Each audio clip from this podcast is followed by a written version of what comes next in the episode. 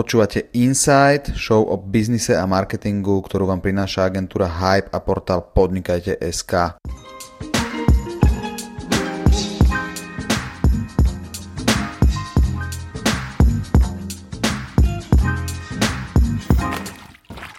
Dnes k nám zavítal Šimon Šicko z Pixel Federation, takže Šimon, vitaj.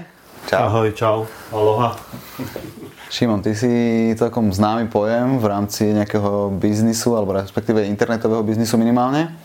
Ešte viac Pixel Federation. Skús sa pre tých pár ľudí, čo nepoznajú, predstaviť. Tak, uh, mám 42 rokov, vyzerám na 60. Narodil som sa v Bratislave, veľkú časť života som prežil v Lamači a vyštudoval som architektúru, mm, ktoré som sa aj z časti venoval. Potom ma očaril Flash uh, technológia, takže som trošku kódil, trošku uh, tvoril nejaké flashové hry a, a, a stránky. Potom uh, ma oslovili z jedného nemeckého štúdia, či by som nechcel navrhovať architektúru do počítačovej hry, m, takého veľkého blockbusteru a tam som sa zoznámil so, s takým širším pojmom, čo to znamená tvoriť hry, takže vlastne od roku 2002 plus minus sa venujem tvorbe hier. Mám tri deti, dvoch chlapcov, um, a jedno devčatko, musím povedať, že s jednou ženou. Teraz je to moderné, trošku ináč, ale v tomto som... Rebel, hej? v tomto som rebel. v tomto som rebel. Povedz ešte o Pixel Federation, možno to skrátke, že čo vlastne robíte. Pixel, veľmi skrátke histórii. Pixel sme založili v roku 2007, čiže tento rok budeme mať 10-ročné výročie. Založili sme ho 4 ľudia a momentálne z tých štyroch ľudí sme vo firme už iba traja dvaja v exekutíve, jeden stále shareholder a ako keby v dozornej, dozornej rade. Momentálne Pixel má 200 ľudí, celkové revenue niekde na úrovni 21 miliónov, respektíve bez podplatkov na nejakých 17 miliónoch. Som zachytil také, že, že vlastne z čoho ten Pixel žije, no tak sme globálny hráč, máme lifetimeovo skoro 100 miliónov hráčov po celom, po celom svete. Teraz v podstate sme vydali nejaké veci aj na Steam. Rok 2017 bude znamení mobilov, čiže vlastne pripravíme viacej vecí na mobily. Ako ste sa rozhodli ísť tvoriť hry na Facebook? Viac menej my, keď sme založili tú firmu, tak eh, ako každý podľa mňa taký začínajúci podnikateľ musí byť naivný, lebo keby si vedel všetky veci spočítať, tak by nikdy do biznisu nešiel, alebo proste tie pravdepodobnosti toho, že či niečo vyjde sú strašne malé, ale lepšie o nich častokrát nevedieť. No a my sme vlastne mali takú predstavu, že sa budeme živiť e, tým, že budeme robiť B2B, Musím povedať, že sme porobili kopec kvalitnej práce ako taký subdodávateľ technologicko-gamifikačný pre rôzne reklamné agentúry a z toho sme si chceli financovať vlastne nejaké naše nápady. Vtedy ten model spočíval v tom, že taká firma ako my bola developer, a, a zháňal si nejakú tretiu stranu, ktorá bola ako keby publisher. My sme vlastne takto robili 5 produktov, získali sme potom nejaké investície, lebo sme zistili, že z toho nášho plánu, že živiť sa B2B a ešte z toho vlastne aj živiť tie naše vlastné projekty, že to je nereálne, tak sme zohnali viac menej dve investície. Tá prvá investícia uh, bola taká, že vlastne všetky hry, ktoré sme urobili a išli sme tým modelom developer-publisher, teda my ako tvorca hier a nejaká tretia strana ako distribútor, tak žiadna z tých vecí nám nevyšla. Akože dokázali sme ako vygenerovať nejaké peniaze, ale nebolo to ani v profite, ani to nefungovalo. No a pri tej druhej investícii sme rozumeli tej rovnici tak, že my nemôžeme mať len produkt, ale musíme mať aj marketingovú stratégiu, ktorú musíme držať v rukách a tým pádom musíme byť e, ako keby ten developer, aj publisher, teda ten, čo vyrába tie hry a ten, ktorý si ich vlastne ako keby publikuje. Urobili sme si taký prieskum a z tých platformien, ktoré boli k dispozícii, uh, viac menej Facebook vyšiel ako keby tá pre nás najjednoduchšia cesta, čo sa tohto, tohto týka. Som sa chcel akurát spýtať na tú stratégiu, že jak ste to dostali vôbec k ľuďom? Lebo vtedy, lebo tých hier je veľa bolo hlavne vtedy, jak ste akože zrovna vy prerazili. Tak musím povedať, že samozrejme šťastie je strašne dôležité, ale šťastie práve pripraveným a tá stratégia, ktorú sme zvolili, asi bola správna. My sme od začiatku ako keby mali nabačetovaný vlastne nejaký performance marketing. Ten performance marketing a tú jeho stratégiu vlastne vytvorili veľmi dobrí analytickí ľudia vo firme. Ja musím sa priznať, že ja nie som nejaký geniálny analytik, ale musím povedať, že môj spoločník Marian Friedrich je vynikajúci analytik a mimochodom aj vynikajúci pokrový hráč on v podstate ešte s ďalšími chalanmi dal dokopy túto stratégiu, kde vlastne sme chápali, že, že nebudeme sa spoliehať na nejaký virál alebo organik v, v kontexte tej doby všetci každý mal pocit, že on má taký super nápad, že však nepotrebuje peniaze na, na, na marketingovú kampaň. Takže sme pripravili, nabadžetovali vyslovene stratégiu a sme začali hneď od začiatku s veľmi tvrdými vlastne performance marketingom, teda ako keby online nákupom hráčov a na Facebooku.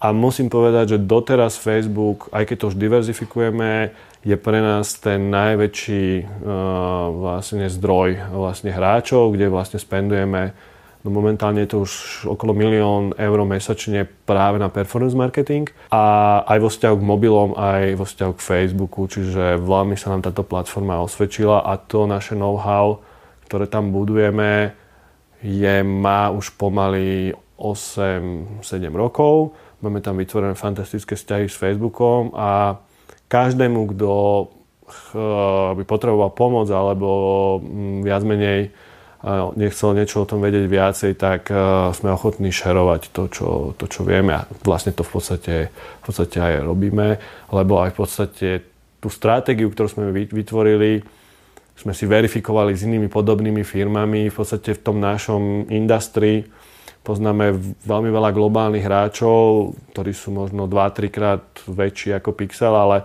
to šerovanie tam, tam nejakým spôsobom funguje, takže veľa firiem veľkých pomohlo nám a my to tak cítime, že, že by sme tiež to mohli dávať ďalej. Čiže keď niekto bude potrebovať pomoc, tak treba kontaktovať Šimona alebo teda Pixel celkovo? Alebo Pixel a, a, a pokiaľ, pokiaľ to bude zmysluplné, tak my samozrejme vieme, vieme nejakým spôsobom poradiť, pomôcť. A zároveň, zároveň len hovorím, že ten náš e, segment je tak špecifický, že ten prenik častokrát je tam minimálny, pokiaľ nerobíte nejaké online alebo free-to-play e, vlastne veci, teda hry. Vy ste hráči, predpokladám, keď máte, že from players to players, tak asi, áno, áno. Tak asi celkom striktný, hej? Hej, hej. A čo si hrával, akože, aké, aké hry? Takže mne bratranec, ktorý emigroval, uh, mi poslal takú konzolu, ktorá sa volá, že ColecoVision colníci to nezhabali, tak ja som vtedy objavil prvýkrát uh, svet počítačových hier a musím povedať, že to bol, ja som úplne bol šokovaný hneď na prvýkrát, keď som to videl. Niečo, čo je interaktívne, to znamená, že reaguje, niečo, čo je farebné. To ma totálne očarilo, potom som mal Sinclaira, takže ja som sa hrával, veľmi dobre poznám 8-bitové veci, poznám 16-bitové veci, čiže Commodore Amiga, Atari ST. Ten priestor na to, aby človek niečo urobil, bol neskutočne malý. Bol limitovaný veľkosťou pamäte a, a tými možnosťami toho, tej techniky. Ale to spôsobilo to, že častokrát tie mechaniky museli byť veľmi rafinované a museli byť veľmi zábavné. O vás sa hovorí ako o slovenskom Google. Nepočul si to ešte? Ne. Je to asi kvôli priestorom. Ehm, ja sa kade chodím, tade rozprávam, že vlastne som sa inšpiroval vlastne mm, Mountain View a Menlon Park, eh, viac menej eh, Facebook, Google. Uh, teraz som bol napríklad, že v Lindine, podľa mňa, že najkrajšie ofisy, aké som momentálne videl, to je uprostred San Francisca, majú jeden veľký skyscaper. No a myslím si, že, že môže to byť keby som si mal povedať, že prečo by som sa nazval slovenským Googlom, tak, uh, tak možno, že sú to naozaj tie priestory a myslím si, že môže to byť trošku spojené aj s tou culture, uh, teda tou firmnou kultúrou, ktorú viac menej my uh, sa snažíme ako keby v pixeli, v pixeli raziť. To znamená, že momentálne kultúra, procesy je niečo, na čom veľmi tvrdo pracujeme, pretože si uvedomujeme, že to je jediný spôsob, ako udržať tých najlepších ľudí a tí najlepší ľudia potom robia najlepšie veci. Čo to znamená kultúra v tomto ponímaní? Hej? Je to o tom, že idete raz týždeň na team building, predpokladám, že tam bude niečo viac. Kultúra je, to je taký akože široký pojem, ale keby som mal pomenovať tie dva základné, alebo išiel tak od také nejakej, nejakej maslovej pyramídy kultúrnych potrieb, tak úplne, nahor, úplne hore je spravodlivosť a transparentnosť. To znamená, že keby som mal povedať, že to, čo je to firmná kultúra v Pixli veľmi rýchlo, tak je to, že chceme byť spravodliví a transparentní. A transparentnosť generuje spravodlivosť. To znamená, že všetky čísla, ktoré Pixel generuje, sú pre našich ľudí známe. Máme obrazovky, e, kde vlastne vidia, koľko sme zarobili, a koľko máme hráčov, ako ideme či ideme podľa plánu, či nejdeme podľa plánu, podľa jednotlivých projektov. Dokonca teraz sme pridali, aby, aby ľudia videli, že čo sú, to, čo sú to náklady versus výnosy, to znamená, že dokonca vidia ešte aj nákladovú zložku. Čiže a na základe tohto ty potom ako keby vieš časti veľmi jasne, spravodlivo alebo, alebo, alebo to vie vygenerovať ako keby ten pocit toho, keď nie, niečo argumentuje, že ten človek je ako keby informovaný a, a, a tá moja motivácia je byť spravodlivý, ale samozrejme nie vždy to vyjde, lebo tak, ta, ale, ale tým, že vlastne tie veci sú transparentné, tak ten človek do tej možno debaty o svojom plate alebo o nejakom benefite nefinančnom, tak on on podvedome vníma ako keby všetky tie číselné informácie, ktoré ako keby dostáva. Takže toto je samozrejme tá, tá špička toho, tej pyramídy. A potom keby som to mal rozobrať úplne na tie elementárne, elementárne častice, tak niekde som zachytil také, že už to není B2B ani B2C, ale je to H2H, teda human to human. A vlastne myslím si, že vo firme a máme aj veľmi akože vysoké hodnotenia v rámci nejakého interného auditu je, že vlastne všetci si vážia ako keby veľmi ľudský prístup, mm-hmm. ktorý v podstate cez krížom vertikál, keby som to mal vertikalizovať, tak tej firme sa to proste tej firme sa to proste deje a teraz ho len ako keby chceme ako podporiť tou štruktúrou. To znamená, že vlastne my teraz pracujeme na, my to voláme, že skill snake, to znamená, že každý človek, chceme, aby sme to do, tento rok dopracovali, že každý človek bude mať vlastne, má svoje zaradenie, vie, prečo je tam zaradený, kde sa na tom skill snake nachádzajú jeho vlastnosti a čo môže urobiť, aby, aby sa zlepšil a a, a zároveň sú na to naviazané potom aj platové triedy.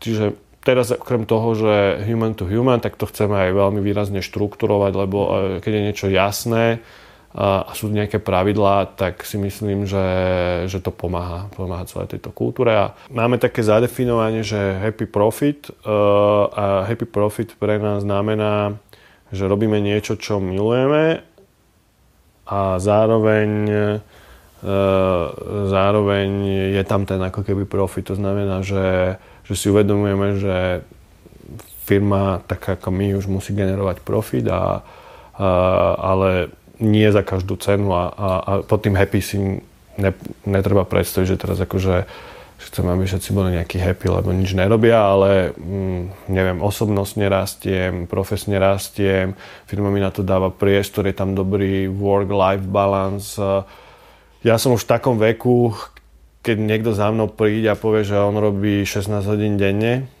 tak ja mu hovorím, dobre, tak si zálož svoj startup, to je good, ale v Pixli takéto nepotrebujeme, lebo ja chcem v Pixli budovať dlhodobé vzťahy a takýto človek do dvoch rokov viac menej vyhorí. Čiže, čiže to ma nejako nehoruje a skôr mám rád ľudí, ktorí veľmi jasne dokážu ako keby odozdať nejakú hodnotu tej firme ale zároveň majú aj jasnú predstavu, ako, ako žijú, žijú svoje životy mimo, mimo tú firmu a to sa navzájom podľa mňa akože motivuje potom. Toto musíš naučiť, lebo ja to niekedy preháňam s tou robotou tiež. Ja som bol tak, taký istý, ale že vlastne tým, jak človek starne, tak sa to podľa mňa má nejakým spôsobom shiftovať. Ja mám napríklad takú zásadu, ja cez víkend nepracujem. To môže byť hociaká konferencia, hoci čo, ja tam proste cez víkend neprídem. Ja, ja som akurát teraz vo fáze skôr toho rastu, čiže je to také, že dňom aj nocou, ak ide pracovný deň, tak riešiš povinnosti, ktoré ti prichádzajú z jednej z druhej strany a večer príde ten čas, kedy môžem realizovať tie nápady, čo mám proste mm. niekde v hlave uložené, takže... Ja toto mám nejaké tak. systémy, uh, napríklad keď si povedal, ja som šéf záposu, má taký systém na maily, že vlastne on odpovedá na mail obdeň Napríklad to znamená, že keď ti dojde mail, tak neodpoviem na ňo dneska, ale odpoviem na ňo až e, zajtra. Takže je, je veľa takýchto, veľa takýchto feed a presne je toto, čo ty hovoríš, že som sa dostal do tej fázy, že ja už musím naozaj, ja som samozrejme odelegoval veľa vecí, a ja si ako keby musím strategicky prioritizovať e, veci, že napríklad potom, keď s niekým nekomunikujem, tak to nie kvôli tomu, že by som bol nejaký arogantný, ale kvôli tomu, že, že tá firma si to nemôže dovoliť, aby som s nimi ja komunikoval, lebo ja vlastne teraz pracujem úplne na iné veci a ja to delegujem na niekoho, na niekoho, na niekoho iného. Keby si mohol dať jednu jedinú radu začínajúcim podnikateľom, čo by to bolo? Ja mám také heslo. Dream big, fail hard, work harder and don't be asshole. To je zhrnuté, že čokoľvek robíte, tie ciele si nastavte vysoko, lebo keď si ich nastavíte nízko, tak nebudete mať z čoho zľavovať. Sa hovorí, že keď chcete letieť na koniec galaxie, tak doletíte možno aspoň na mesiac, ale je to zle. No, fail hard, to je, to už je teda taký trošku buzzword, že treba failovať a fa- fast a rýchlo a tak ďalej a tak ďalej. Ale ja to skôr myslím v takej konotácii, že že nesmiete sa báť e, ako keby tých failov, lebo oni nakoniec prídu a, proste, a tie proste pretriedia tých, e, ktorí nakoniec budú mať to šťastie. Čiže, čiže tam potom e, sa toho netreba a samozrejme treba strašne tvrdo pracovať a don't be asshole. Nemyslím si, že, že sa zmenil môj pohľad na ľudí alebo tým, že teraz ako keby, že sme považovaní za nejaký super eh, neviem, úspech. Ja v podstate to až tak nevnímam a skôr sa snažím ako keby správať ku všetkým rovnako, respektíve na základe toho, že či to je rozumný alebo úplný kreten ten človek, ale to som mal aj, aj predtým a myslím si, že toto potom, ako sme sa bavili, vie pomôcť. Nikdy nevieš, kedy ty budeš uh, od koho potrebovať e, možno pomoc a kde si aké dvere zatvoríš a nemusel by si si. Čiže toto je podľa mňa tiež veľmi, veľmi, veľmi, veľmi dôležité. Nemyslím si, že vôbec niekto tu môže byť nejako arogantný alebo, alebo niečo také, že to keď ja vidím, tak tak proste sa celkom akože z toho, z toho, z toho smejem, lebo práve tí najväčší frajery, ako sú napríklad typci z ESETu, sú najviac skromných ľudí, aký, aký som, ako som poznal, poznal a to potom generuje veľmi veľa podľa mňa pozitívnych vecí. Každý jeden z nás má nejaký top fail, takže aký bol ten tvoj? Ja mám rôzne fekalistické top faily, ale to sú také z osobného života. Z firemného, myslím si, že jeden z našich najväčších failov bol ten, keď sme zistili, že TrainStation nám nerastie kvôli tomu, že Už nevieme robiť dobré akvizíciu, ale že tam máme technologický bottleneck, ktorý už všetkých ľudí, ktorí prídu navyše, kikne. A trvalo to asi 3-4 mesiace, takže to si myslím, že to bol akože super fail a hneď, ak sme ho odstránili, tak zrazu tá hra začala zase šialene rásť, takže, takže toto bol akože jeden z takých tých podnikateľských akože nechcených, ale akože fakt, že fakt, že, fakt, že veľkých failov. Vtedy našťastie sme, akože to ešte tá firma nebola v takom veľkom švungu, jak teraz. Nejaké peniaze nás to stálo.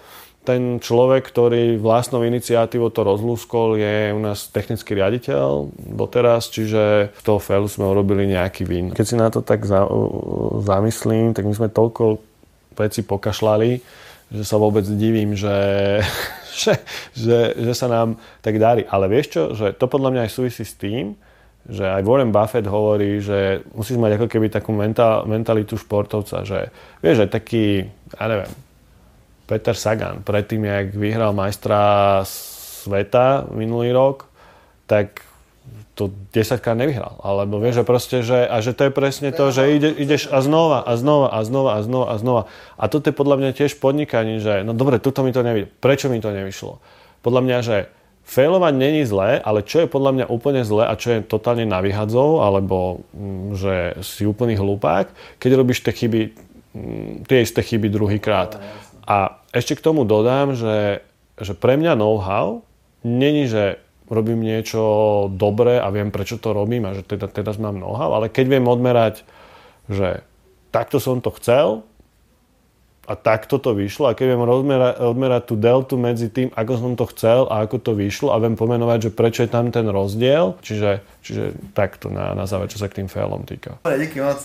Super.